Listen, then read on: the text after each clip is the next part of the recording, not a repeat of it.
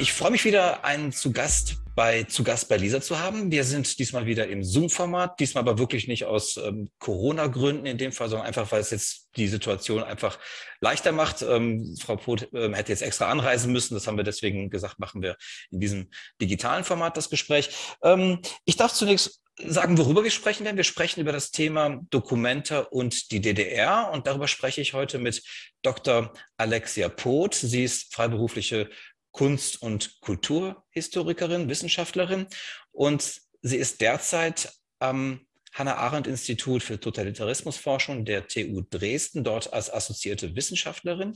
Und sie ist Stipendiatin der Gerda Henkel Stiftung. Ähm, sie hat ähm, ein Stipendium bekommen für die Erforschung dieses Gesamtzusammenhanges Dokumenta und DDR. Herzlich willkommen, Frau Poth. Hallo.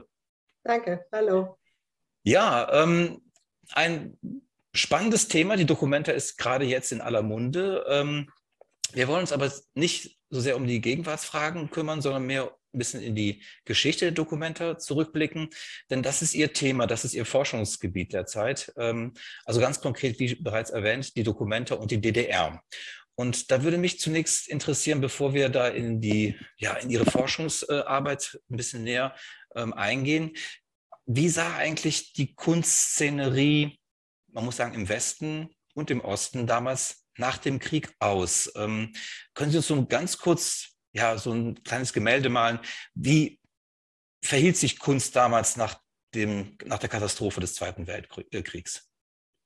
Ja, also zuerst einmal, die Documenta wurde ja 1955 gegründet. Das heißt, der Zweite Weltkrieg war eigentlich schon zehn Jahre vorbei. Das heißt, die Documenta basiert nicht unmittelbar auf die Zeit des Zweiten Weltkrieges, sondern eigentlich schon später. Und vor allem in einen Zeitpunkt kommt die Documenta rein, wo die beiden deutschen Staaten 1949 schon gegründet sind. Also auf der einen Seite die Bundesrepublik, auf der anderen Seite die Deutsche Demokratische Republik. Das heißt, als die Documenta gegründet wird, ist eigentlich schon relativ langer Vorlauf gelaufen. Äh, direkt nach dem Zweiten Weltkrieg kann man vielleicht ganz kurz zusammenfassen. Viele konnten sich wirklich nicht vorstellen, der Kulturschaffenden, dass es bei der Zoneneinteilung bleiben würde.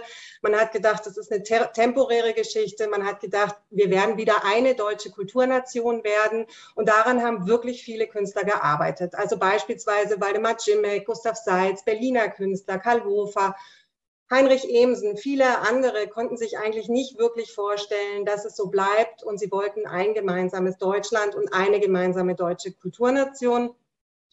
Und äh, ja, wie soll ich sagen, viele waren eigentlich auch nicht so pro oder contra Kommunismus, äh, wie soll ich sagen, äh, Demokratie oder so weiter. Viele hatten eben unterschiedliche Erfahrungen im Zweiten Weltkrieg gemacht und viele waren auch äh, politisch an verschiedenen, also waren angedockt, sowohl östlich als auch westlich. Man muss dazu auch sagen, dass viele einfach aus dem Krieg nach Hause kamen, Soldaten waren und das genommen haben, was sie als Auftrag bekommen haben. So, das kann man vielleicht erstmal so stehen lassen.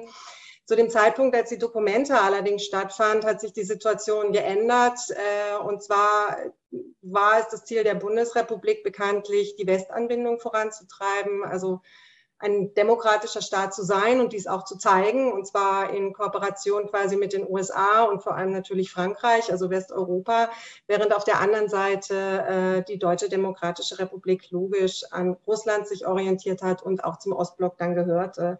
Und der große Unterschied ist eigentlich, dass ähm, in der Deutschen Demokratischen Republik relativ früh, also schon im Prinzip ungefähr um 1948, 49 die sogenannte Formalismusdebatte losging. Das heißt, also man hat versucht, sich auch kulturell an Russland zu orientieren und ähm, ja, im Prinzip eine Kunst zu schaffen, die politischer Natur ist. Also ähm, die dazu beiträgt, ähm, die neue, den neuen Staat mit künstlerisch zu verarbeiten und vor allem anschaulich zu machen für alle. Also eine Kunst für alle zu schaffen, in der es darum geht, die Arbeiter, die Bauern, also quasi die Säulen dieses neuen Staates äh, zu verbildlichen, während auf der anderen Seite in der Bundesrepublik die Künstler durchaus auch äh, realistisch gemalt haben, also wie soll ich sagen, der ähm, sozialistische Realismus, wie der Name schon sagt, war ja eine realistisch orientierte Kunst.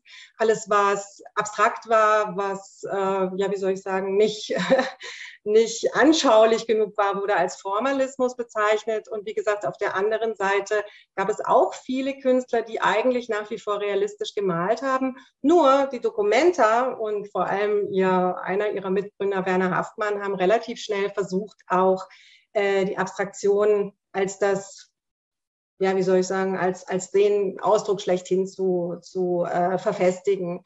Und äh, ja, damit sind mhm. wir eigentlich direkt in der Dokumenta-Geschichte drinnen, ne? ja. sodass wir diese beiden Pole haben. Mhm. Ja. Ähm, noch mal ganz kurz dazu noch eine Rückfrage. Ähm, wie sah denn das Kunstverständnis nach 1945 erstmal aus? Also sozusagen vor dem Hintergrund dieses Trümmerfeldes und der schrecklichen ähm, Ereignisse, die man erfahren hat. Man kennt ja von Adorno diesen Spruch, sagen, dass ähm, äh, Poesie ähm, oder Literatur sozusagen nach Auschwitz nicht mehr möglich sei. Ähm, gab es für die Kunst so einen ähnlichen, ja, so, ein, so eine totale Desillusionierung, so eine, ja, so, so ein so einen ähnlichen Impuls, ähm, Kunst ist eigentlich nicht mehr möglich? Hm, also so würde ich es nicht sagen. Ich glaube, die Leute waren einfach froh, wieder arbeiten zu können. Also viele der Künstler waren einfach froh, wieder zu Hause zu sein und äh, auch ein Stück weit an das anzudocken, wo sie, was sie vorher verlassen hatten. Ich meine, sehr viele, wie gesagt, waren zum Beispiel Soldaten, andere waren in Flucht, Vertreibung und so weiter. Also man hat einfach schon auch wie so eine Art Aufatmungsstimmung, glaube ich, erlebt, äh, dass man gesagt hat, so jetzt können wir hier auch wieder produzieren und zwar nicht nur, weil es eben äh, durch den durch äh, das, die Beendigung des Faschismus und des Nationalsozialismus wieder möglich möglich war, sondern weil sie einfach auch wieder das Gefühl hatten, okay, wir wollen jetzt hier auch was aufbauen, wir wollen wieder andocken, wir wollen wieder produktiv sein. Natürlich, also man kann das überhaupt nicht pauschal sagen. Ich weiß nicht, wie viele Künstler zu dem Zeitpunkt ähm, äh, existiert haben in, in Deutschland. Also man kann natürlich nicht sagen, äh, alle waren so oder so. Natürlich äh, hatte jeder eine andere Vita. Aber ich glaube, vom Prinzip her war es auch einfach so, dass man gesagt hat, ja, wir wollen wieder anfangen, äh, wir wollen wieder auch was lange Zeit Avantgarde verfemt war. Das ist, glaube ich, auch das Stichwort, was hier unbedingt genannt werden muss. Wir wollen da wieder ansetzen und wir wollen produktiv sein. Und ähm, ja, und ich glaube, sowohl im Osten als auch im Westen war einfach das Gefühl da, wir wollen wieder mitmachen. Ja. Mm, mm. Ja, ich glaube, das ist ganz interessant, das sozusagen im Vorfeld der ersten Dokumente zu wissen, wie das Kunstverständnis aussah, überhaupt sozusagen die, ja, das Feld aussah, auf, die, auf dem sich Künstler und Künstlerinnen damals ähm, sozusagen beschäftigt haben und wie sie damals über Kunst gedacht haben. Kommen wir zu Dokumenta 1, 1955. Ähm, das ist ja nicht irgendein Jahr für die Geschichte der Bundesrepublik, es ist das Jahr auch des Deutschlandvertrages. Also die Bundesrepublik bekommt sozusagen im Einvernehmen mit, der, mit, mit den Westmächten so eine Art Souveränität wieder zugesprochen als völkerrechtliches Subjekt. Ähm, das hat sicherlich auch ähm, dann zu einem gewissen, ja, vielleicht auch zu einem gewissen ähm, ähm, Selbstbewusstsein vielleicht nochmal dazu beigetragen. Ist die Dokumente auch so in diesem Zusammenhang zu sehen, also in irgendeiner Form ähm, auch ein Ausdruck des Kalten Krieges, in dem sich die Bundesrepublik sozusagen wieder behauptet? Ja, auf der einen Seite ja, auf der anderen Seite nein. Denn die Documenta in Kassel ist erstmal ein Lokalprodukt, würde ich es erstmal so nennen. Also es ist ja situiert in Kassel. Es ist im Prinzip, die Idee kommt von Arnold Bode. Das ist ein Maler, Hochschullehrer gewesen, also ein Kulturschaffender, der sehr, sehr umtriebig war, der vielleicht auch ein Stück Lokalpatriot war, der SPD-Mitglied war übrigens. Also die Dokumenta übrigens war immer eine SPD-Veranstaltung, würde auch Hans Eichel unterstreichen. Können wir vielleicht später nochmal drüber sprechen. Aber ja, es war also erstmal so eine lokale Angelegenheit. Also Bode war vor dem Krieg in Berlin gewesen, der war sehr, sehr gut vernetzt und der hatte einfach vor Ort äh, ja, interessante Leute, die ihn da drin unterstützt haben. Also quasi so die Kasseler Bürgerschaft. Und insofern war es zuerst mal eine lokale Veranstaltung, dass er gesagt hat, wir wollen jetzt hier wieder was machen. Ich meine, Kassel war zu, fast zu 80 Prozent zerstört. Und dann natürlich ist die Sache die, ähm, jetzt soll die Dokumenta stattfinden und das braucht natürlich Geld. So, und jetzt plötzlich, wo man anfängt, die Fühler nach Geld auszustrecken, kommt das Politische ganz stark mit rein und natürlich auch die kalte Kriegssituation. Denn plötzlich kommt in die Antragslyrik, ich weiß gar nicht, ob Bode das selber vorher so gesehen hat, aber kommt in diese Antragslyrik die, der Standort Kassels mit rein, nämlich unmittelbar an der innerdeutschen Grenze, also im sogenannten Zonenrandgebiet. Das ist ja nun in einer Phase, wo die Grenze noch nicht geschlossen war. Ähm, und äh, natürlich fängt man dann plötzlich an zu sagen, ja, also wir brauchen hier Geld und bitte, ähm, wir sind so nah am Osten und dieser Idee, ein Leuchtturm zu sein Richtung Osten, der wird relativ schnell geboren. Und zwar in dieser Mischung aus Standort, aus Geldsuche und so weiter. Und ich meine, bekanntlich ist es immer so, dass man das auch formuliert, was der Geldgeber hören will, sonst kriege ich ja nun kein Geld. Und sie haben sich natürlich an unterschiedliche ähm, Akteure gewendet. Erstmal natürlich die Stadt, die, das Land, Hessen und natürlich auch ähm, den Bund, vor allem natürlich das Innenministerium aber auch das Ministerium für gesamtdeutsche Fragen. Also diese Geldfindungsaktion war eine sehr schwierige Angelegenheit. Man kann sich das heute nicht mehr vorstellen. Die Dokumenta war im Grunde genommen erst ein halbes Jahr vor Eröffnung, roundabout, sage ich jetzt mal, überhaupt ausfinanziert. Das kann man überhaupt sich nicht mehr vorstellen. Also so eine Mammutschau, wie wir das heute im Nachgang sehen, ähm, so spät erst finanziert zu haben und folglich erst dann auch klar Planungssicherheit zu haben, das ist was ganz Individuelles und auch was hochgradig Spannendes. Und vor allem die Dokumente hat zu keinem Zeitpunkt daran geglaubt, eine Folgeausstellung zu werden. Also die erste ähm, Dokumenta war eigentlich als eine Einzelschau geplant. So, und jetzt kommt dieses Ministerium für gesamtdeutsche Fragen da rein und das ist natürlich eine hochinteressante Angelegenheit, weil das war ein Ministerium Adenauer gegründet, von Adenauer gegründet, was, ja, kann man sagen, also die, den Zusammenwachs Deutschlands ja, vorantreiben sollte. Es hat bis 1990 in unterschiedlichen, ähm, unter unterschiedlichen Namen existiert. Aber plötzlich kommen dann eben so Sachen auch rein wie, ähm, wir geben euch das Geld, aber ihr müsst dann eben auch so ein Leuchtturm sein. Ne? Und dann kommt der Kalte Krieg mit rein und plötzlich ähm, äh, bekommt es eine andere Situation. Was auch noch ein ganz wichtiger Punkt ist, den darf man nicht unterschätzen, ist Werner Haftmann. Werner Haftmann, sehr bekannter Kunsthistoriker, äh, ja, Gründungsdirektor der neuen Nationalgalerie, später dann in Berlin 68, hat ein Buch verfasst, äh, die Malerei des 20. Jahrhunderts. Das war schon 1954, kam im Prestel Verlag äh, heraus. Und hier äh, passiert etwas, weil wir gerade über diese Situation der Kunst gesprochen haben. Es ist jemand, der eine neue Kunstgeschichte nach dem Zweiten Weltkrieg schreibt. Eine, die die abstrakte, also die Genese der Abstraktion quasi als den Leitfaden der Kunstgeschichte für die Bundesrepublik ansieht. Und Bode, ich weiß gar nicht, wie Bode und Haftmann sich genau kennengelernt haben. Man sagt immer irgendwo in Venedig, ähm, auf der Biennale. Ähm, kriegt jetzt die Möglichkeit, das, was er in diesem Buch geschrieben hat, umzusetzen in der Documenta. Die große Schau wird dann äh, 1959, die zweite Documenta. Aber hier kommt natürlich auch kunsthistorisch plötzlich ein Gedankengut rein, sodass wir im Prinzip eine Gemengenlage haben. Wir haben was Lokales, wir haben diesen Haftmann und wir haben die Politik. Und das zusammen gibt im Prinzip die, die Documenta und, und ja, wie soll ich sagen, macht auch die Documenta 1 dann letztlich aus.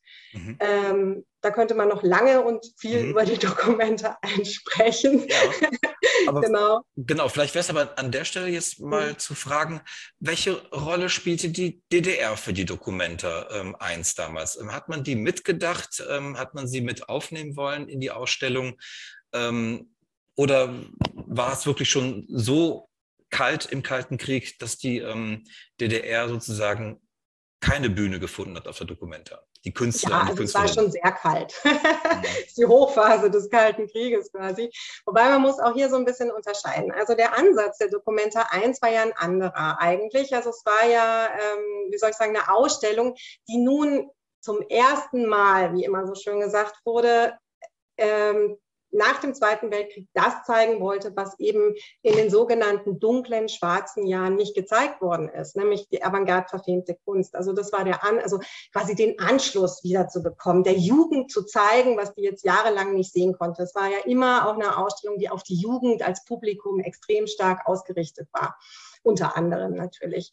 Und ähm, natürlich muss man das jetzt differenzieren. Also wir haben eine Situation, wie gesagt, 54 kommt dieses Buch von dem Werner Haftmann raus, 53 ist der 17. Juni beispielsweise. Wir haben eine Situation, wo eine sehr großer, sehr starker Antikommunismus da ist.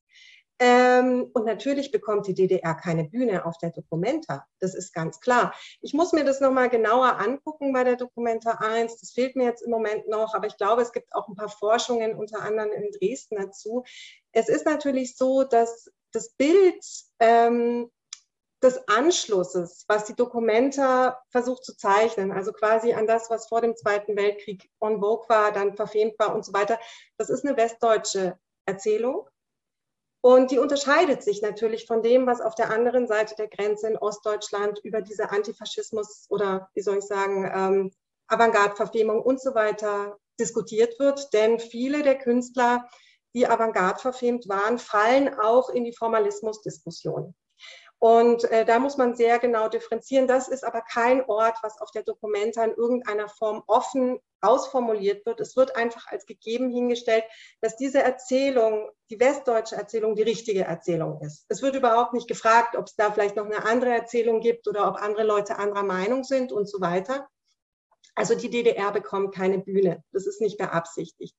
Aber die DDR ist natürlich dabei in gewisser Weise. Interessanterweise gibt es immer wieder Dokumentarmacher, wie zum Beispiel Fritz Winter, ein großer Künstler für die Dokumenta 1, weil die Dokumenta 1 sollte ja nicht nur den Anschluss nach hinten wiederherstellen, sondern auch zeigen, was in der Zukunft schon möglich ist. Das wird später nochmal virulenter. Fritz Winter ist hier eine wichtige Figur, ein ehemaliger Bauhausschüler. Und der zum Beispiel unterhält Kontakte zu Karl Friedrich Klaus und so weiter, also nach Chemnitz in die DDR. Es gibt viele andere Künstler, die Kontakte halten, wie gesagt, weil die einfach auch so das Gefühl haben, naja, wir wollen ja eigentlich eine Nation sein, wir wollen kein geteiltes Deutschland sein. Das ist eine politische Situation, aber wir als Kultur wollen das nicht. Und das muss man auch immer wieder im Hinterkopf behalten. Mhm. Ähm, und äh, die DDR ist natürlich dabei, weil die DDR immer mit Adlers Augen natürlich geguckt hat, was da im Westen so los war, vor allem in der Nähe der Grenze. Man muss dazu natürlich noch sagen, dass äh, Kassel zu dem Zeitpunkt eine sehr große Bundesgartenschau hatte. Also die Dokumenta 1955 war dort angedockt. Das heißt, es kamen sehr viele Besucher aus. Auch, wir können also davon ausgehen, dass auch aus Ostdeutschland Besucher kamen. Also Mitteldeutschland, wie das damals noch hieß. Und äh, ja, natürlich mhm. war das ein großes Event mhm. an der Grenze. Genau, man muss sich ja nochmal deutlich machen, ähm, dass die Grenze ja noch offen war. Also es gab ja noch nicht den Mauerbau und man konnte sozusagen noch ähm, äh, reisen in die ähm, Bundesrepublik aus der DDR heraus. Und ähm, ich meine auch so namhaft, später namhafte Künstler wie äh, Gerhard Richter haben, glaube ich, auch die Dokumenta 55 schon besucht. Ähm, das heißt mit anderen Worten, also man sollte, man wollte der, der DDR-Kunst keine Bühne bieten. Gleichwohl waren DDR-Künstler und Künstlerinnen auch, ja, kann man sagen, eingeladen, die Dokumente auch zu besuchen? Ja, aber mehr nochmal bei der Dokumenta 2, da gibt es ganz tolle äh, Dokumente drüber, dass die wirklich auch äh, theoretisch hätten Geld beziehen können, wenn sie jetzt da nach Kassel gekommen wären. Können wir vielleicht gleich nochmal drüber sprechen. Aber das Interessante ist natürlich, dass die Dokumenta ja schon irgendwie den Anspruch hat, so, hallo Leute, jetzt kommt mal bitte her und dann bitte tragt das, was ihr Tolles hier gesehen habt, doch auch in den Osten, denn wir sind das bessere Deutschland. Darum geht es, da zu zeigen, also wie gesagt, es ist der Kalte Krieg, wir sind das bessere Deutschland. Auf der anderen Seite sagt natürlich die DDR, nein, wir sind das bessere Deutschland. Also es ist, wie soll ich sagen, äquivalent. Also ich meine, es gibt natürlich zu dem Zeitpunkt auch ein Äquivalent zu diesem Bundesministerium für gesamtdeutsche Fragen beim ZK der SED. Und die äh, beispielsweise sind extrem damit beschäftigt, eben die Vergangenheiten der ähm, ja, wie soll ich sagen, der Behördenmitgliedern etc., der Politiker etc. in Deutschland unter die Lupe zu nehmen und deren Angliederung an den Faschismus. Äh, also viele waren ja nationalsozialistisch verstrickt, sage ich jetzt mal in ganz äh, weit gefasst. Haftmann, ja? Ja, ja, klar, Haftmann, genau. Also ähm, und das wird natürlich diskutiert. Und natürlich äh, ist es auch ein Austragungsfeld, äh, sowas zu diskutieren. Allerdings noch nicht so sehr die Dokumenta 1. Also was ich so mhm. gefunden habe, die Dokumenta 2, äh, das wird viel krasser. Die ist richtig doll im Visier der DDR.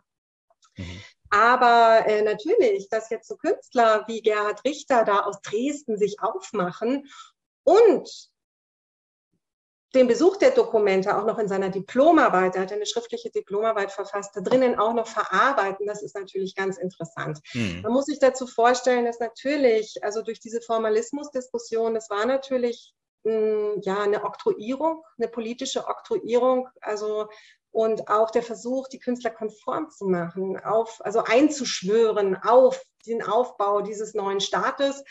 Und ähm, man hatte wenig Möglichkeiten, auch was anderes zu sagen. Aber ähm, direkt nach, also wie soll ich sagen, fängt ja auch nach der Dokumenta 1, fängt ja auch so eine gewisse Tauwetterperiode an. Also die DDR ist ja nicht, nicht immer gleich, sondern ähm, es gibt ja verschiedene Phasen, in denen man was sagen kann und was nicht sagen kann. Nichtsdestotrotz ist es spannend ähm, und man muss aber dazu auch sagen, dass es natürlich eine Phase ist, wo sehr viele Kulturschaffende auch die DDR verlassen. Also mhm. wir haben ja immer eine sehr große ähm, Flüchtlingsbewegung, Fluchtbewegung, Weggehbewegung aus unterschiedlichen Gründen.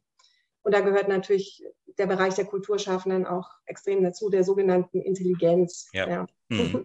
Jetzt kennt man ja von der deutsch-deutschen Geschichte, ähm, dass sozusagen es immer so einen Mechanismus gab, wenn die einen was haben, müssen die anderen sofort irgendwas dagegen setzen.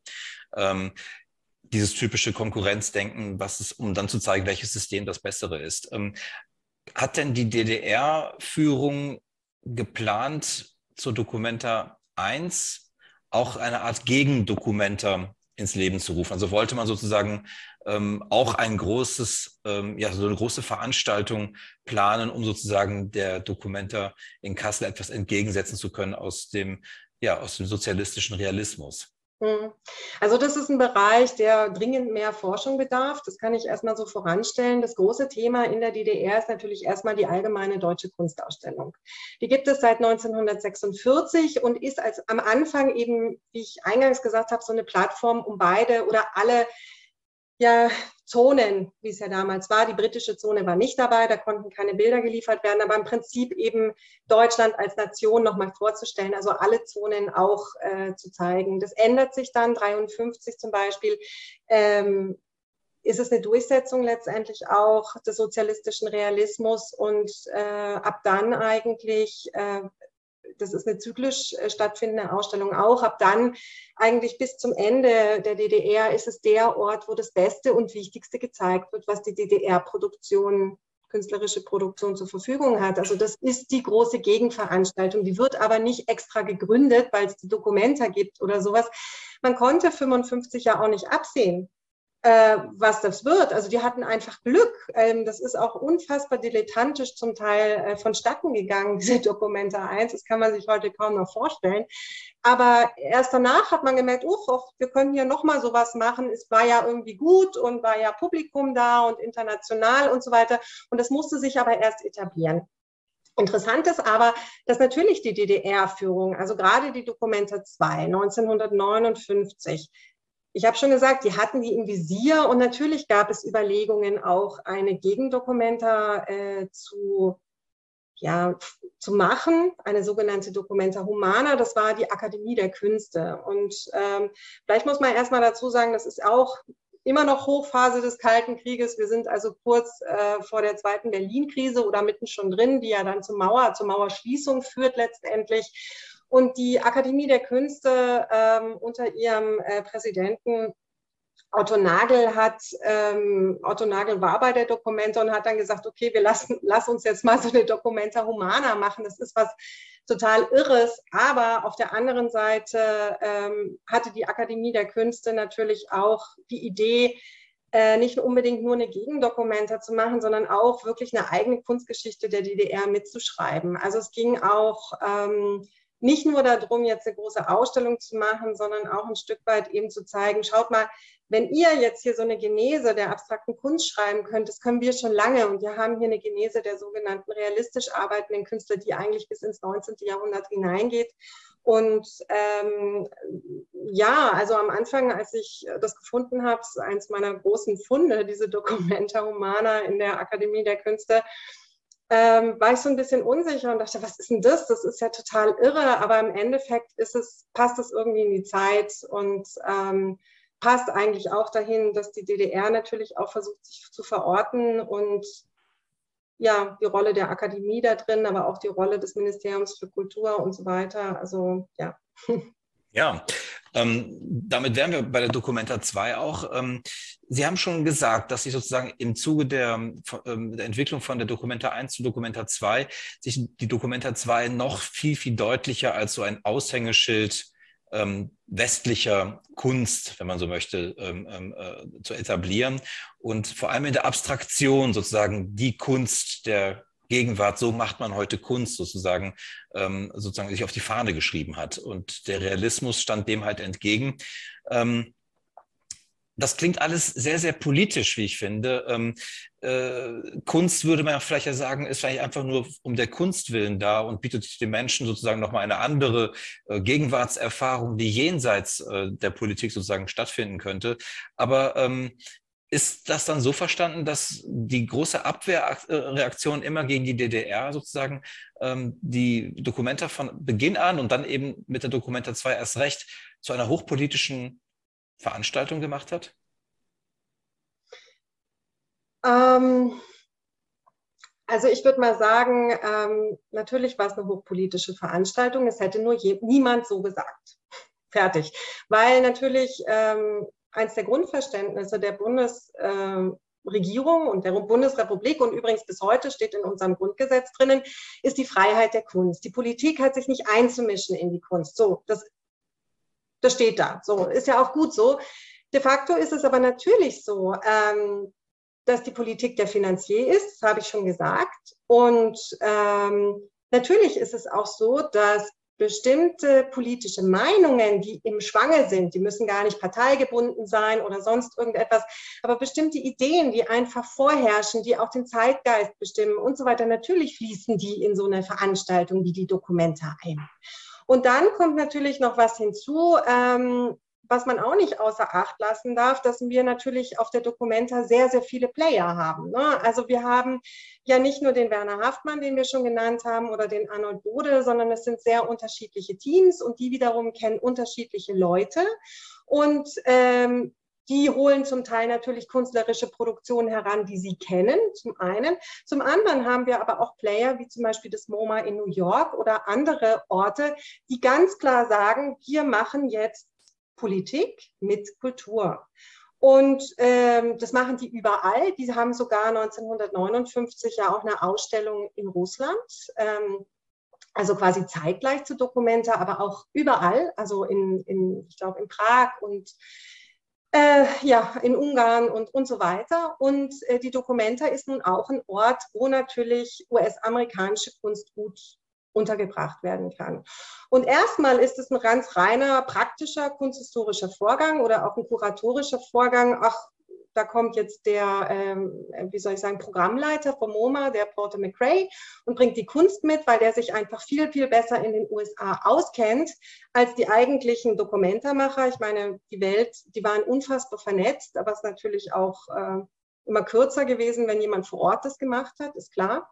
Ähm, und bringt die Kunst jetzt mit und ähm, das Publikum merkt gar nicht, wie politisch das eigentlich ist. Und man muss das sehr klar auseinanderdröseln, was da eigentlich passiert. Also im Grunde genommen haben wir wie so eine Art, ich habe vorher, glaube ich, schon mal gesagt, Gemengenlage, aber wir haben wie so einen Knoten da und den muss man, da muss man erstmal diese Fäden so rausziehen, wer jetzt eigentlich was und wie. Aber das Ganze macht es hochgradig politisch und politisch aber nicht nur verstanden im Sinne einer, wie gesagt, Parteipolitik oder Bundespolitik, sondern ähm, politisch auch verstanden im Sinne von Finanzierung, von Kanonbildung, von Teilhabe, Nicht-Teilhabe. Also wir haben plötzlich ganz viele unterschiedliche Kulturpolitiken oder überhaupt Politiken. Übrigens eine ganz große Politik ist auch der Kunstmarkt. Ne? ähm, also die mischen sich da zusammen und der einzelne Besucher, also ich habe ganz viele Leute befragt, die fanden es einfach super. Ja, also die fanden die Dokumente total toll und waren so angetan. Und man muss dazu natürlich sagen, die Dokumente 2 ist ja nun die, wo diese großen amerikanischen Werke eben zu sehen waren, sehr viel abstrakte Kunst und so weiter. Ähm, aber die Besucher, die finden es einfach super und die merken natürlich nicht, was da passiert. Und da passiert aber noch mehr. Also es kommen nicht nur die Amerikaner, sondern es ist auch der Moment, wo ähm, ja die Abstraktion eine Bühne bekommt. Mhm. Und auch Osteuropa ist beteiligt. Und zwar, also wir haben ja nun das Thema DDR, man muss natürlich auf den gesamten Ostblock letztendlich auch schauen. Und zwar sind nur Künstler beteiligt, die auch abstrakt malen. Und das finde ich hochgradig interessant. Was heißt das denn? Also so eine, ja, wie soll ich sagen, bestorientierte Dokumenta an der innerdeutschen Zonengrenze und die lädt jetzt nur Osteuropäer ein, die abstrakt malen. Ich glaube, da hat man sehr viele Interpretationsmöglichkeiten von wegen, wir zeigen euch jetzt mal, was gute Kunst ist. Und diese guten Künstler, die ihr auch im Osten habt, die laden wir uns ein und so weiter. Mhm. Ähm, interessant ist natürlich auch, dass diese osteuropäischen Künstler, die auf der Documenta waren, fast alle im Westen gelebt haben, von westlichen Galerien vertreten waren und so weiter. Also wir bekommen hier eine sehr komplexe Situation. Und einer, wenn wir jetzt nochmal zurückgehen auf die DDR, ein Künstler, der zum Beispiel von so einer westlichen Galerie ähm, vertreten war, war Gerhard Altenburg. Ähm, und der ist ja nie in den Westen gegangen, hat aber viel im Westen verkauft, auch äh, zu DDR-Zeiten. Und der war zum Beispiel auf der Dokumenta vertreten als großes Beispiel dafür, ja, wie man im Osten abstrakt malt. Und ähm, ja, also ja. das ist schon eine Geschichte. Mhm. Sehr interessant. Also ähm, das sind zwei Punkte, die ich kurz zusammenführen möchte. Also auf der einen Seite haben Sie ja zu Beginn gesagt, die Kunst ist frei, also sozusagen auch grundgesetzlich sozusagen garantiert. Ähm, auf der anderen Seite geht es ja auch darum, sozusagen, Sie haben den Begriff der Kanonbildung auch genannt. Also was ist eigentlich Kunst und was ist eben nicht Kunst? Ähm, da würde mich interessieren, wie hat man das denn begründet, ähm, dass das, was in der DDR beispielsweise als ähm, sozialistischer Realismus gemalt wurde oder in Kunst umgesetzt wurde, dass das eben keine Kunst sei. Ähm, ähm, Gibt es da so bestimmte Argumentationsfiguren, die immer sich wiederholen? Ähm, wie, wie hat man die klassifiziert, die Kunst in der DDR? War das überhaupt Kunst für den Westen? Ähm, nein, also im Grunde nicht. Also im Grunde, ähm, das Hauptproblem ist eigentlich für den Westen, dass das eine Kunst ist, die die Politik unterstützen soll. Sprich, Kunst und Politik gehen Hand in Hand. Und das will man im Westen nicht. Denn zwar finanziert die Politik die Kunst im Westen, aber die Kunst ist frei. So. Also das sind die zwei Bilder, die wir haben.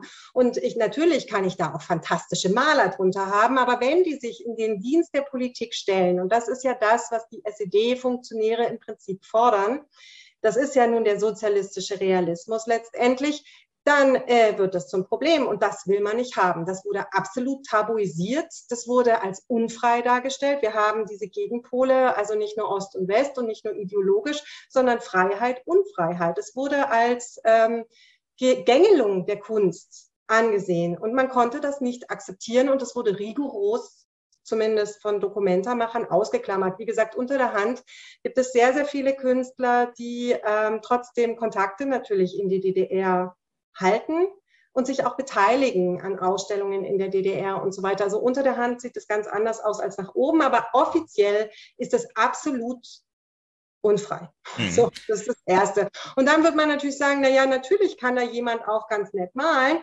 Großes Problem ist ja Picasso. So, Picasso ist nun in beiden, ähm, wie soll ich sagen, deutschen Teilen oder überhaupt Ost und West anerkannt gewesen, aber unter unterschiedlichen Gründen.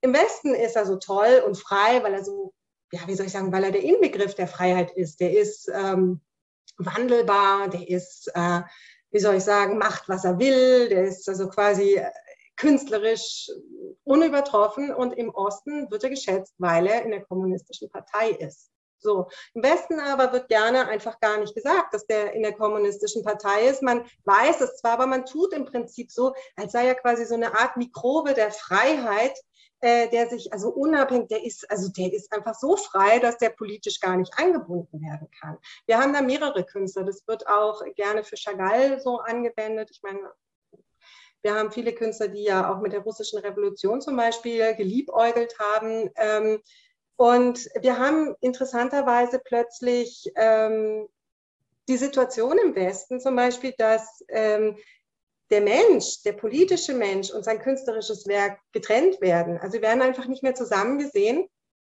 Und im Osten ist es so, dass ein Künstler, der eben so ein Enfant terrible im Prinzip ist wie Picasso, nur auf seine politische Haltung reduziert wird. Und das ist natürlich, das ist extrem konstruierend. Und infolgedessen haben wir auch Künstler, wo bestimmte Werke nur im Osten oder im Westen ähm, rezipiert werden. Also es ist hoch, äh, Picasso ist ein, ein, gutes Beispiel, aber es ist hochgradig interessant und das haben wir bei sehr, sehr vielen auch deutschen Künstlern. Mhm. Und ähm, vielleicht nochmal zurückzukommen auf die Dokumente 1. Also einer, der eigentlich hätte eingeladen werden sollen, und zwar im Begleitprogramm, war Bert Brecht. Der sollte im Begleitprogramm über seine Theaterproduktionen reden, keine Ahnung.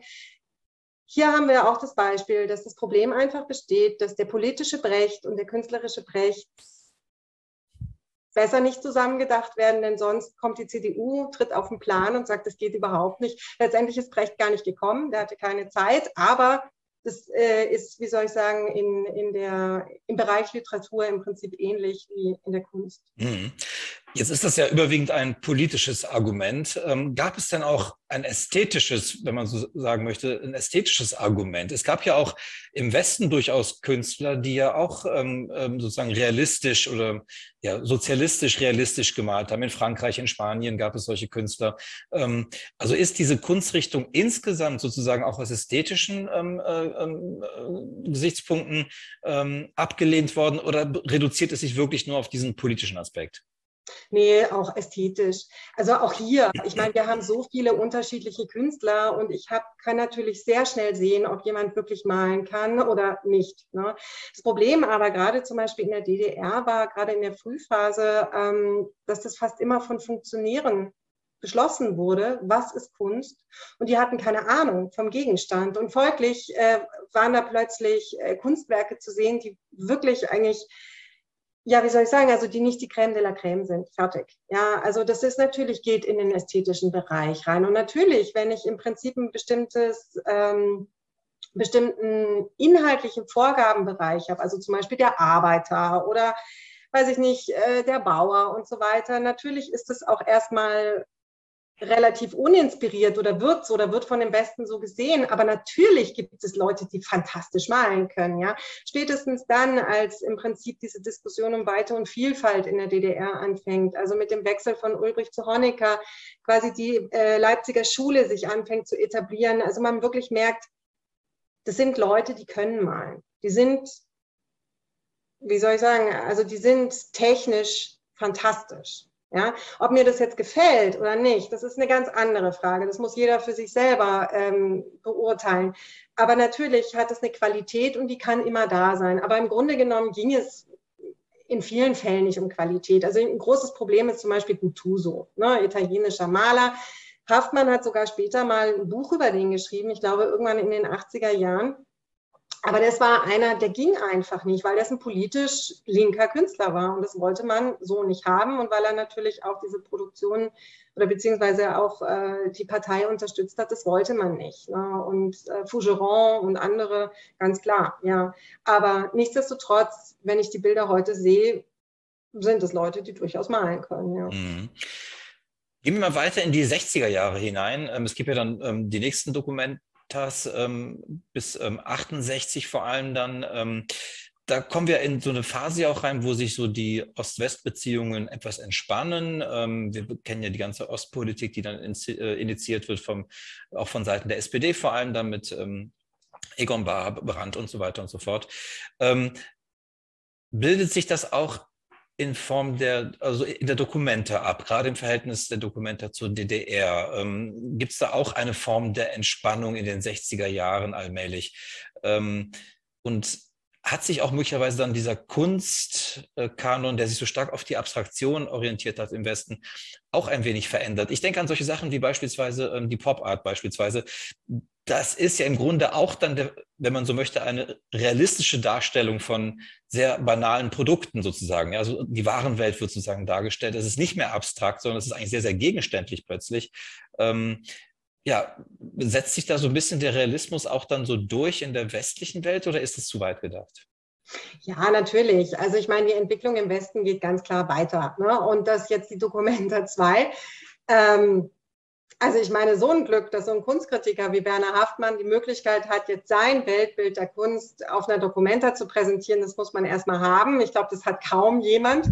Aber natürlich, ähm, ganz klar, also ich meine, er konnte nun das auch nicht durchsetzen und wäre ja auch irgendwann langweilig. Also ich meine, der Witz an der Dokumenta ist ja, dass man immer junge Positionen auch mit reinzieht und, und auch künstlerische ähm, ja, Erzeugnisse vorstellt, die eben wirklich zeitgenössisch sind. Die Dokumenta hat es übrigens nicht immer geschafft. Diese Frage, inwieweit ist die Dokumenta in den 60er Jahren auch ein Stück weit verspätet, äh, das wurde häufig diskutiert. Also ob die Pop Art jetzt nicht vielleicht doch ein bisschen spät gekommen ist, äh, das ist definitiv ein Thema. Mit der DDR erstmal hatte das nichts zu tun. Also als die Grenze nun geschlossen ist, ähm, muss man sagen, dass der Westen sich nicht mehr um die DDR gekümmert hat. Und das ist wirklich ein, ein interessantes Phänomen, weil äh, man stand im Prinzip wie mit dem Rücken zur Wand. 1959, wie gesagt, ist dieser Leuchtturmgedanke noch sehr stark da. Das Bundesministerium für gesamtdeutsche Fragen schüttet sogar Gelder aus, dass die Leute theoretisch kommen können, dass die sich ihre Bahnfahrten in D-Mark äh, holen können und so weiter. Ähm, aber für die Dokumentarmacher spielt der Osten keine Rolle mehr. Man hat es tabuisiert. Auf der Dokumenta 2 wird gesagt, das wollen wir nicht und fertig. Und damit ist es das.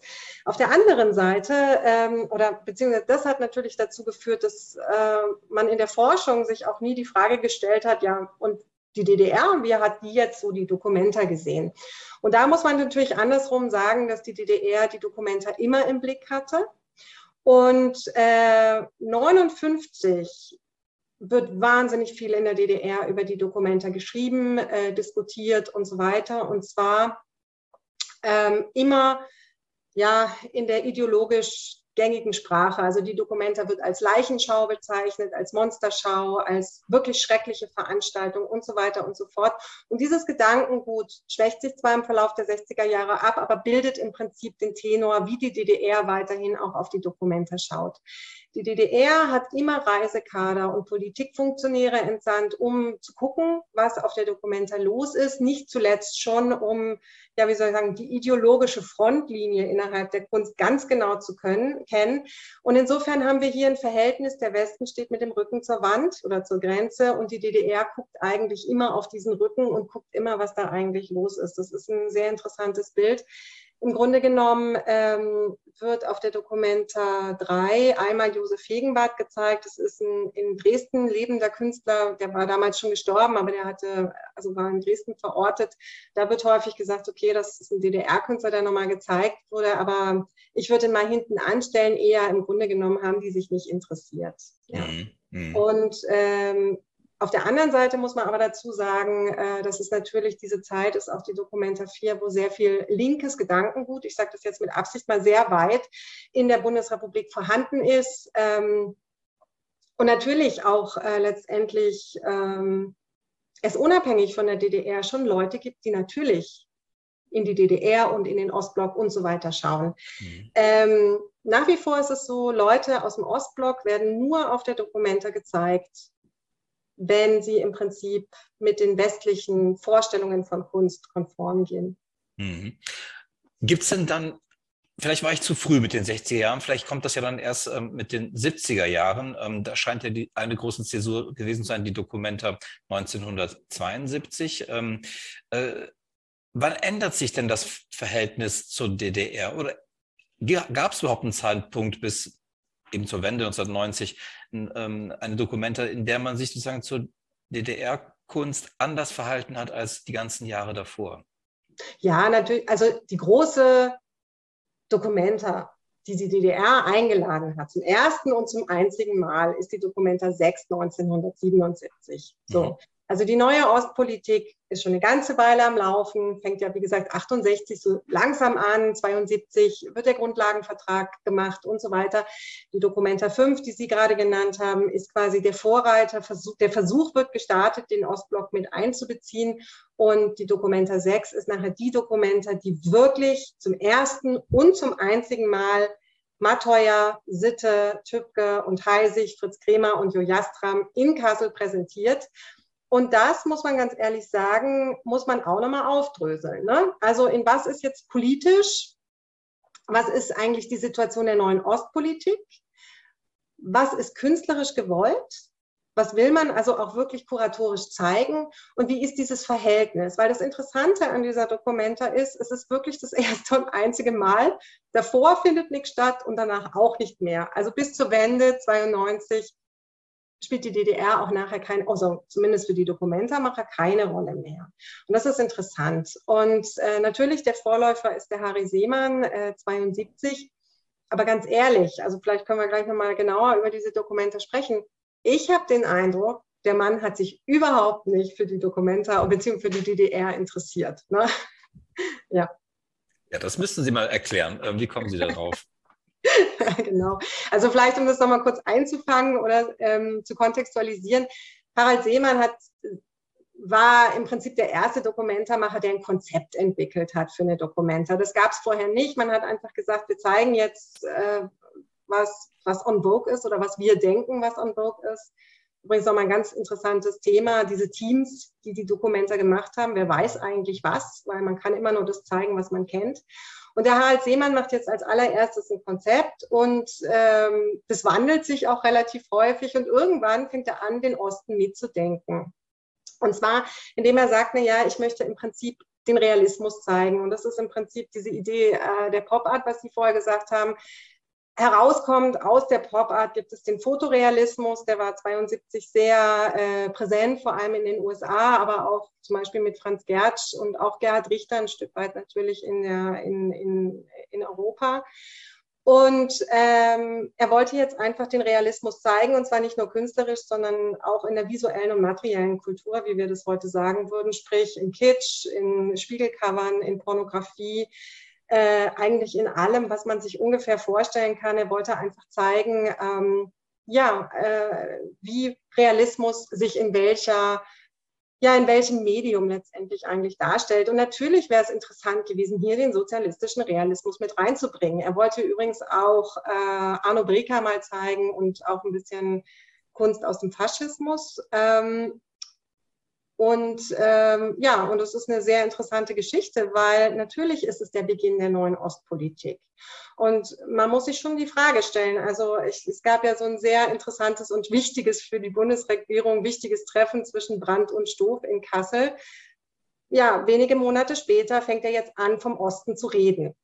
So, also das meinte ich vorher. Wir haben im Prinzip eine, eine, politische Situation. Harald Seemann ist ein Schweizer. Inwieweit er sich wirklich für die deutsche Ostpolitik oder diese, diese Idee Brands interessiert, jetzt mit offenen Armen auf den Osten, auf Russland, Polen äh, und auch die DDR zuzugehen, war mal dahingestellt. Aber es ist irgendwie on vogue. Ähm, die Stadt Kassel ist eine SPD-geführte Stadt. Äh, die hessische Landesregierung ist SPD geführt. Äh, die Bundesregierung ist eine ja, liberal-sozialdemokratische Koalitionsregierung. Ähm, so, also was passiert da jetzt eigentlich? Ne? Und er wendet sich jetzt Richtung Osten und versucht da irgendwie äh, Kunst zu bekommen. Und es ist sehr interessant, weil eigentlich die Infrastruktur nicht da ist zu diesem Zeitpunkt. Also diese ganze Wende äh, bzw. Teilungsgeschichte hat dazu geführt, dass halt natürlich äh, schon ähm, in einzelnen Ländern im Ostblock, ich meine, der Ostblock ist ja auch riesig, das kann man auch nicht über einen Kamm scheren, äh, gibt es natürlich jetzt, was weiß ich, Wirtschaftsvertretungen oder vielleicht auch mal diplomatische Vertretungen, aber es gibt keine Kulturvertretungen in dem Sinne. Und das heißt also, die ersten Anfragen, die über das Bonner Außenministerium laufen, die sind eigentlich fast rührend, weil in Sofia oder in Bukarest und so weiter hat, hat, haben die Funktionäre noch nie was von der Documenta gehört. Die wissen gar nicht, was das ist. Ja. Und infolgedessen ähm, versucht der Seemann natürlich andere Kanäle aufzumachen. Er stellt sich dann vor, China mit reinzuholen, russische Kunst. Er, er bringt einen Vermittler, den Klaus Gallwitz, nach Russland. Das sind unfassbar lange Prozesse und dann soll irgendwie die DDR auch noch damit rein. Und ähm, es ist wirklich fantastisch, wie dilettantisch das ist. Also so würde heute keiner eine Ausstellung mehr machen können. Ja, also einfach einen Brief hinschreiben, so sehr geehrter Herr Honecker und Honecker auch noch falsch geschrieben, wir machen jetzt die Dokumente und bitte schicken Sie Künstler. Also ich formuliere das jetzt salopp, aber es würde heute so niemand mehr machen. Und de facto finde ich es immer wieder faszinierend, dass eigentlich keiner diese, diese Dokumenta-Mitmacher dieser, dieses Teams Namen nennt, ähm, ja, vielleicht sich überlegt, wie kann man, also ein Gespür dafür hat, wie funktionieren eigentlich diese Funktionäre da in Ostberlin. Man ist eigentlich so nah beieinander, man könnte theoretisch auch einfach mal hinfahren, äh, sprich, um sich mal die allgemeine Kunstausstellung anzugucken etc. Oder auch mal einen Katalog zu beziehen. Also ich kann mir eigentlich bis heute nicht vorstellen, dass es das so schwierig gewesen sein muss. Ähm, aber sie tun es nicht. Und das finde ich sehr interessant, weil ähm, wenn jetzt wirklich der Bedarf da gewesen wäre, diese DDR-Kunst zu zeigen, dann hätte ich es, glaube ich, anders aufgezogen. Auch 1972. Man muss dazu natürlich sagen, äh, die DDR fand die ganze Branche Ostpolitik eher nicht so. Also es äh, haben mit Abschottung reagiert, vor allem im Kulturbereich auch. Es ist die Phase, wo im Prinzip alles, was es in der DDR irgendwie gibt, ähm, mit diesem Gedanken des Nationalen noch drin äh, den Begriff nun der DDR bekommt. Also es wird jetzt der Verband der bildenden Künstler der DDR. Es wird die allgemeine Kunstausstellung der DDR. Also man versucht nochmal sehr stark, sich eben auch abzugrenzen. Ja. Jetzt haben Sie vor allem die Situation 72 geschildert bei der Dokumenta 5. Ähm, aber 77 haben Sie gesagt, war eigentlich die Dokumenta, auf der ähm, die DDR wirklich vertreten war. Ähm, ja. Ich glaube, die sollten wir doch mal kurz ähm, äh, thematisieren. Und ähm, wenn ich das richtig verstanden habe, Ihren Ausblick, den Sie schon gegeben haben, danach verschwindet die DDR sozusagen wieder aus dem, äh, aus dem äh, Blickfeld der Dokumenta. Ähm, denn dann würde ich gerne nochmal sozusagen fragen wollen, im Anschluss an, wenn wir die 77er besprochen haben, woher Sie das eigentlich alles wissen. Denn das ist ja eigentlich, glaube ich, mhm. jetzt nicht unbedingt, ähm, äh, ja, liegt nicht so auf der Hand, was Sie, glaube ich, erforscht haben. Aber ja. vielleicht nochmal, bevor wir dazu kommen, nochmal die 77er-Dokumente. Okay, ja, also wie gesagt, man muss sich das so vorstellen. Also die Dokumente hatten, oder wie soll ich sagen, behauptet natürlich gern, und das ist ja auch ein Teil ihrer Legitimation, ähm, on vogue zu sein, die erste zu sein, avantgardistisch zu sein und so weiter. Also quasi führend zu sein. Mhm. Äh, de facto ist es natürlich so, dass durch diese gesamte Ostpolitik und einfach auch ähm, beispielsweise, ich habe es vorher gesagt, wir haben relativ viele linke Kreise, die ganz unterschiedlich geartet sind in, in ähm, der Bundesrepublik. Das Interesse an der DDR ist natürlich gewachsen. Man hat sukzessive gemerkt, hey, da passieren interessante Sachen. Eduard Boucan beispielsweise, der FAZ-Kritiker, hat schon 72 eigentlich sich stark gemacht für die Leipziger Schule. Sukzessive fängt man an zu sehen, ja, in Leipzig zum Beispiel passiert was. Das ist interessant. Das ist auch künstlerisch interessant. Und die Politik nun unter Honecker hat mit diesem Slogan Weite und Vielfalt natürlich erstmal auch suggeriert, ja, dass man, wie soll ich sagen, sich öffnet. Und zwar, wenn etwas sozialistisch realistisch ist, beziehungsweise in ähm, ja, wie soll ich sagen, also in, in, in das ideologische Gedankengut der DDR hineinpasst, dann ist alles möglich. Also auf dieser Basis ist alles möglich. Und es wurde natürlich auch gehört. Und es wurde natürlich mit einem Ohr in der Bundesrepublik äh, gehört, das natürlich ostpolitisch, neue Ostpolitik mäßig geprägt war. Ne? Und insofern ist man da auch hingefahren. Man kannte äh, Tübke, arbeiten schon, zum Beispiel die Hamburger Kunsthalle war sehr früh dran, hat Matreuer und Tübke mit angekauft. Also es war nicht mehr so unbekannt.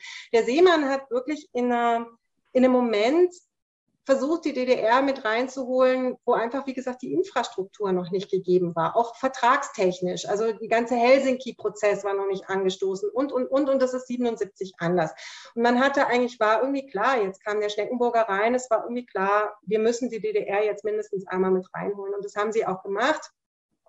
Und sie haben, und das ist sehr interessant, sie haben für die DDR-Künstler einen Raum, circa 73 Quadratmeter im Friedrichianum eingerichtet.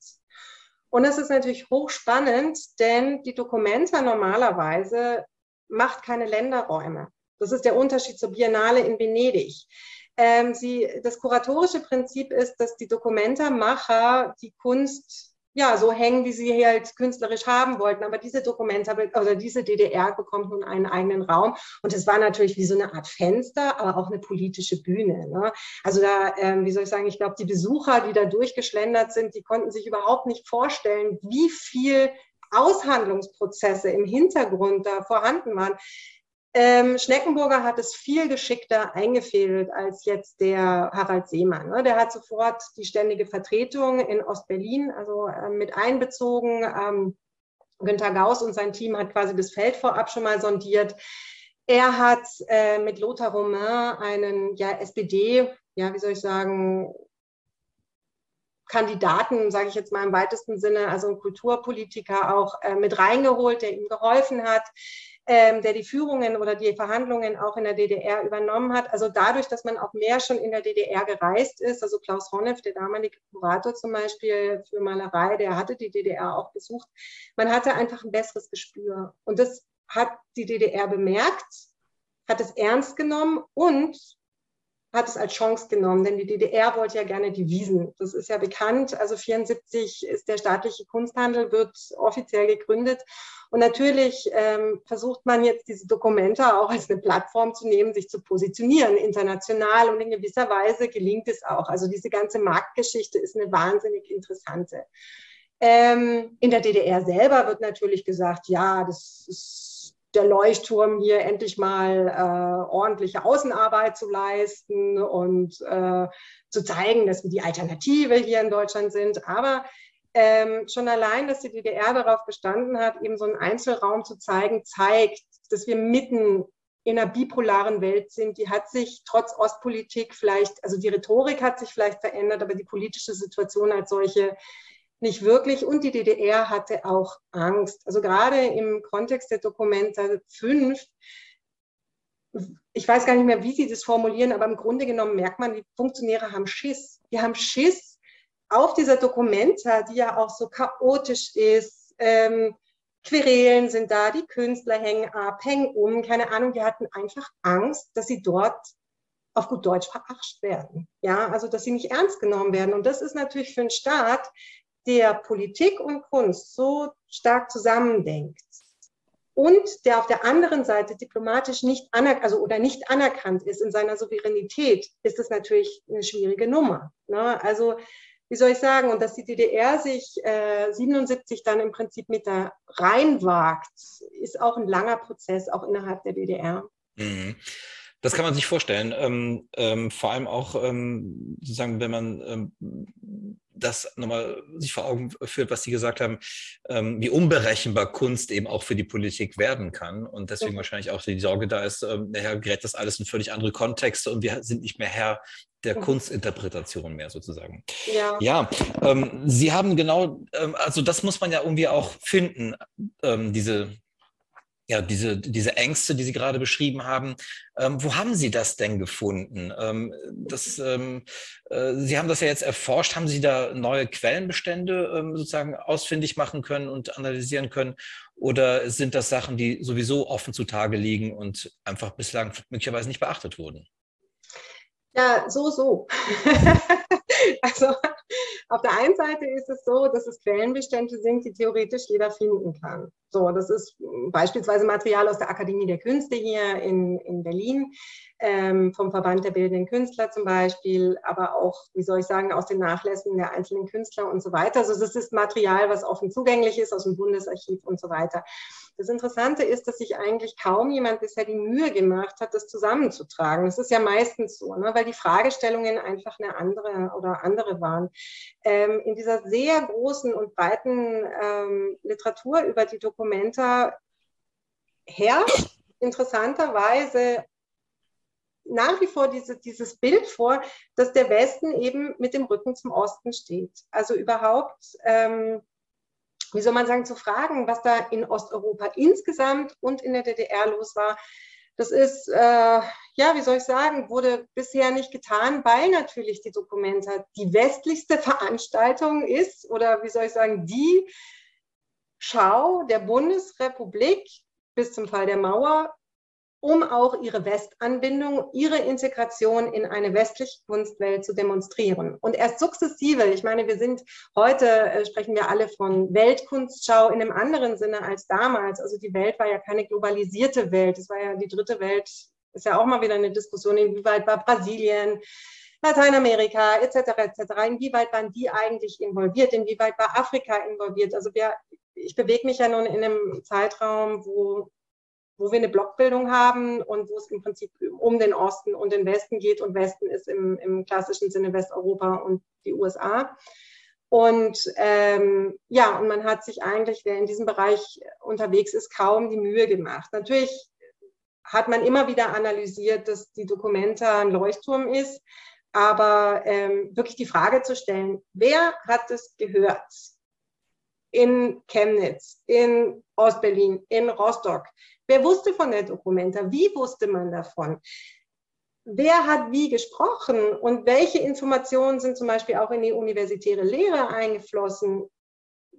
ja, das hat eigentlich, also diese eigentlich sehr simple Frage hat niemand gestellt. Jeder weiß, dass ARD und ZDF auch im Osten zu Empfang waren.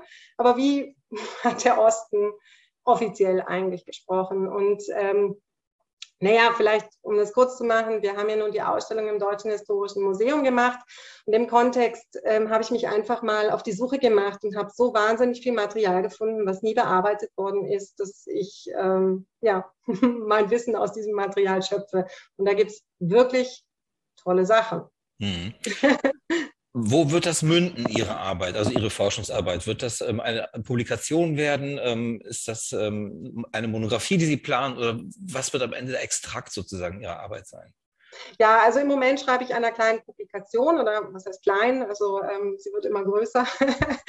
genau, weil es einfach wirklich, wie gesagt, tolles Material ist. Ähm, genau, der Output ist eine, ähm, eine Publikation. Äh, und zwar eine Publikation, die verschiedene Aspekte verbindet. Äh, auf der einen Seite werden es natürlich äh, quellenbasierte Essays sein, also die Analyse dieses Materials, um das gleich mal konkret zu machen. Es gibt in der Humboldt-Universität nach wie vor Dia-Bestände äh, des Kunsthistorikers Peter Hafeist und das ist nur die Spitze eines Eisbergs, die uns erzählt, wie viele Kulturfunktionäre, Professoren und so weiter aus der DDR in zur Documenta gefahren sind, dort Fotos gemacht haben und die wiederum mitgenommen haben und vermutlich auch mit ihren Studenten diskutiert, was sehr interessant ist. Also die Frage, welcher, wie soll ich sagen, wie wurde der Westen in der äh, Ausbildung von DDR-Kunstwissenschaften eigentlich thematisiert. So, das ist zum Beispiel so eine Sache. Ne? Also diese quellenbasierten Essays werden ein Teil sein und ich habe sehr viele Zeitzeugeninterviews geführt, ähm, weil natürlich ähm, die Documenta ähm, eine Sache ist, sie ist eine politische Bühne, aber sie ist auch ein Ort, wo das Publikum hingeht, Kunst sieht und in der Erinnerung und auch in dem Erleben dieser Kunst die Documenta am Leben hält, hält und, und mitgestaltet. Also es ist quasi ein, ein, ein, dynamischer Prozess, den wir haben. Und natürlich ist es interessant, die Leute zu fragen, wie habt ihr das wahrgenommen? Also wie habt ihr gemerkt, dass das politisch war? Habt ihr nur die Kunst gesehen? Und auch zu fragen, ja, wie, wie war das eigentlich für so, einen, für so einen Reisenden aus der DDR, da nach Kassel zu kommen? Wie fanden die die Dokumenta überhaupt? Ja, wie hat es stattgefunden? Welche Hürden mussten die durchlaufen und so weiter? Ich meine, viel davon ist natürlich bekannt. Die einen waren Reisekader, ist ganz klar. Die nächsten haben dann ihren Antrag beim Verband der Bildenden Künstler gestellt. Ähm, und äh, es ist natürlich interessant, dass jeder eine andere Erinnerung an die Dokumente hat. Und ähm, gerade in den 80er Jahren oder auch zu Dokumenta 1977 wirklich viele Leute gereist sind. Ja, und ganz kuriose Sachen auch erlebt haben. Und so kriegt man natürlich dann raus, dass Mattheuer zum Beispiel es einfach nicht so toll fand, die Dokumente, wollte gern nach Hause, weiß ich nicht. Ähm, andere Künstler, also Volker Stelzmann zum Beispiel, DDR-Maler, war mit dabei, hat sich das angeschaut und hat gesagt, meine Güte, was soll das, die Honigpumpe von Beuys, was soll das denn jetzt? Also äh, wie soll ich sagen, der hat sich dann lieber Dix irgendwo anders in Kassel angeschaut. Also es ist schon interessant, weil wir ja auch immer die Vorstellung davon haben, ähm, die Dokumente ist so wichtig. Aber die Besucher tun ja was ganz anderes. Und auch diese Besucher aus der DDR, die sehen ganz was anderes. Und eine wichtige Frage ist natürlich auch, äh, wusstet ihr, dass es überhaupt Geld gab von der Bundesregierung, dahin zu fahren?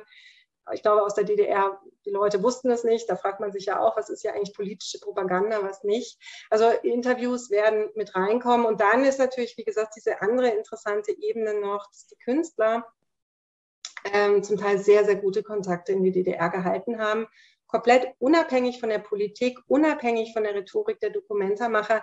Und man daran schon sieht, dass wir es hier ja mit einer Veranstaltung zu tun haben, die wahnsinnig viele Akteure äh, ja, beinhaltet, sage ich jetzt mal, und die alle was anderes machen. Mhm. Und diese, diese lineare Erzählung, die funktioniert überhaupt nicht, sondern wir haben, wie gesagt, wie so aufgefächerte Momente und die irgendwie diese, diese Fäden irgendwie mal überhaupt sich klar zu machen, dass es diese Fäden gibt und folglich, dass es eine sehr spannende Beziehungsgeschichte gibt und dass diese Geschichte, wir stehen mit dem Rücken zum Osten und der Osten guckt auf unseren Rücken oder so, das funktioniert so gar nicht. Also es ist so nicht. Und ich glaube, jeder, der sich mit Osteuropa beschäftigt, weiß das und sagt, na klar, aber das einmal einfach im Kontext der Dokumenta auch klar zu machen, ich glaube, das ist, das ist mein Anliegen. Mhm. ja, ähm, da kann man sich nur auf Ihre Publikation freuen, ähm, ähm, das sozusagen nochmal so in der Ausführlichkeit auch dann ähm, in den verschiedenen Facetten nochmal nachzulesen. Und ich glaube, wir haben einen sehr guten Eindruck bekommen davon, ähm, äh, wie politisch teilweise die Dokumenta tatsächlich ist. Man muss sie immer in ihrer Zeit lesen, in der sie stattfindet. Und wir erleben das ja gerade auch, ähm, wie sehr sie sozusagen die Gegenwart und die Diskussion prägen kann. Also die Dokumenta scheint nach wie vor ein sehr lebendiger ähm, Ort zu sein. Es ist eine sehr lebendige äh, äh, Ausstellung, die, ähm, ja, die gesellschaftlich offenbar sehr virulent ist. Und ähm, ja, insofern haben wir, glaube ich, erfahren, dass es eigentlich schon immer so war. Und äh, das war, glaube ich, sehr interessant zu erfahren. Ähm, insofern danke ich Ihnen sehr, Frau Poth, für dieses ähm, sehr spannende Gespräch und wünsche Ihnen für Ihre weitere Forschungstätigkeit alles Gute. Und ja, vielleicht sieht man sich ja irgendwann auch mal irgendwie auf der Dokumente oder so. Das wäre natürlich schön. Das wäre schön. Herzlichen Dank. Vielen Dank.